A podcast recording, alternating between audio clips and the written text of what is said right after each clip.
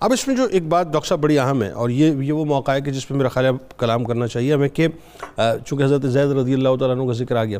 اب بات یہ کہ حرم نبوی صلی اللہ علیہ وآلہ وسلم میں آپ کا داخلہ کیسے ہوا یہ بتائیے۔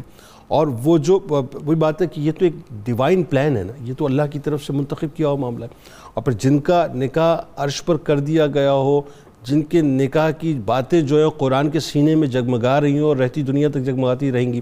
تو اس حوالے سے ذرا بتائیے اور ساتھ ساتھ جو آیات حجاب کا معاملہ جس کے ساتھ انٹر ریلیٹ کرتا ہے وہ بھی ذرا بتائیے۔ بسم اللہ الرحمن الرحیم۔ حضور نبی رحمت صلی اللہ علیہ وسلم کی ازواج متحرات میں سے ایک عظیم الشان زوجہ ام المومنین حضرت سیدہ زینب بنت جہش کا خوبصورت تذکرہ ہو رہا ہے۔ اور ان کے بارے میں سیرت نگاروں نے یہ جملہ لکھا وَقَانَتْ زَيْنَبُ رضی اللہ تعالی عنہ من سادات النساء دیناً و ورعاً و جوداً و معروفہ کہ حضرت سیدہ زینب رضی اللہ تعالیٰ عنہ دین کے اعتبار سے اور تقوی اور ورع کے اعتبار سے اور جود و سخاوت کے اعتبار سے اور نیکیوں کے اعتبار سے تمام عرب کی سادات خواتین کے اندر تھیں۔ اللہ۔ اَوَّلُ نِسَاءً لُحُوقًا بِالنَّبِيِّ صلی اللہ علیہ سبحان وسلم اللہ۔ اور سرکار کے وصال کے بعد حضور سے سب سے پہلے ملاقات کرنے والی بھی یہی تھی۔ اللہ اللہ یعنی اللہ۔ باقی تمام ازواج میں سے انہیں یہ شرف ہوا۔ اور سرکار نے فرمایا تھا کہ جو لمبے ہاتھوں والی ہوگی وہ پہلے مجھ سے ملاقات کرے گی۔ اللہ تو ازواج متحرات کہتی تھی کہ ہم دیوار کے ساتھ پھر اپنے ہاتھ لگا کے دیکھتی تھیں کہ کس کے ہاتھ لمبے ہیں تو سمجھ نہیں آتی تھی۔ لیکن جب ان کا وصال سب سے پہلے ہوا تو پھر پتہ چلا کہ لمبے ہاتھوں سے مراد لمبے ہاتھ اور انگلیاں نہیں تھیں بلکہ صدقہ و خیرات کرنا۔ اللہ اللہ اللہ یہ زیادہ۔ تو ان کو حضور صلی اللہ علیہ وسلم نے خود یہ سرکار سے عرض کیا کرتی تھی کہ یا رسول اللہ مجھے آپ کی نسبت میں تین شرف ملے ہیں۔ پہلا شرف یہ ملا کہ جیسے ابھی قبلہ نے فرمایا کہ جدی و جدہ کا واحد کہ میرا اور آپ کا دادا دادی ایک ہیں۔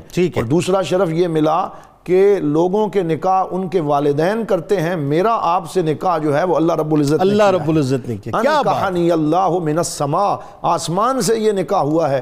اور تیسرا شرف یہ ان السفیرہ ہوا جبرائیل علیہ السلام کہ نکاح کا پیغام لانے والا کوئی عام بندہ نہیں حضرت جبرائیل لے۔ امام الملائکہ۔ جی ہاں۔ اللہ اور پھر اس میں جو آیت نازل ہوئی ہے یہ بھی شرف سیدہ زینب بنت جہاش کا ہے۔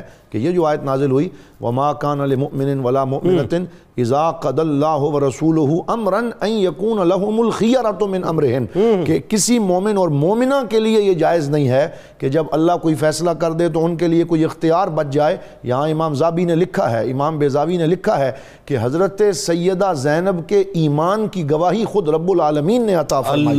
کہ جب سرکار دو عالم نے وہ سٹیٹس سمبل کا ایک اس کو خاتمہ اسلام میں کرنے کے لیے ایک دفعہ خاص حکمت کے پیش نظر حضرت زیب زید بن محمد جنہیں کہا جاتا تھا زید ابن حارثہ حضور کے محبوب غلام ان کے ساتھ وہ نکاح کر دیا اور پھر اس نکاح کے بعد اللہ رب العزت نے ان کے ایمان کی گواہی عطا فرمائی اللہ کہ انہوں نے انکار نہیں کیا بلکہ سرکار کے سامنے سر تسلیم خم کر دی۔ سبحان اور اللہ۔ پھر دیکھیے فرمایا فلما قضا زید منہا وطرن زوجنا کہا فرمایا جب حضرت زید کے بعد آپ کا وہ ایک رشتہ وہ ختم ہوا پھر ہم نے آپ کا نکاح حضور صلی اللہ علیہ وسلم سے کیا۔ اللہ اس لیے وہ کہتی تھی کہ میرا نکاح تو میرے رب نے کیا ہے۔ اور پھر میں یہ بھی جنید صاحب کہنا چاہوں گا کہ آپ کو یہ شرف حاصل ہے کہ آیت ختم نبوت بھی حضرت سیدہ زینب کی وجہ سے امت کو نصیب ہوئی ہے۔ اچھا وہ بتائیے کیا؟ کون سی ہے؟ سورہ احزاب؟ ما کان محمد ابا احد من رجالکم ولکن رسول اللہ و خاتم النبی بے شک، چالیسویں آیت بکل شیء علیما